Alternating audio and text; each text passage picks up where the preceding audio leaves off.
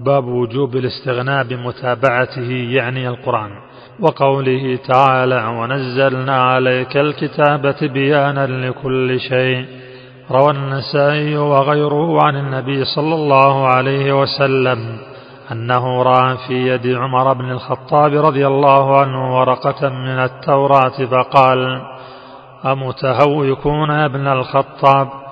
لقد جئتكم بها بيضاء نقية لو كان موسى حيا واتبعتموه وتركتموني ضللتم.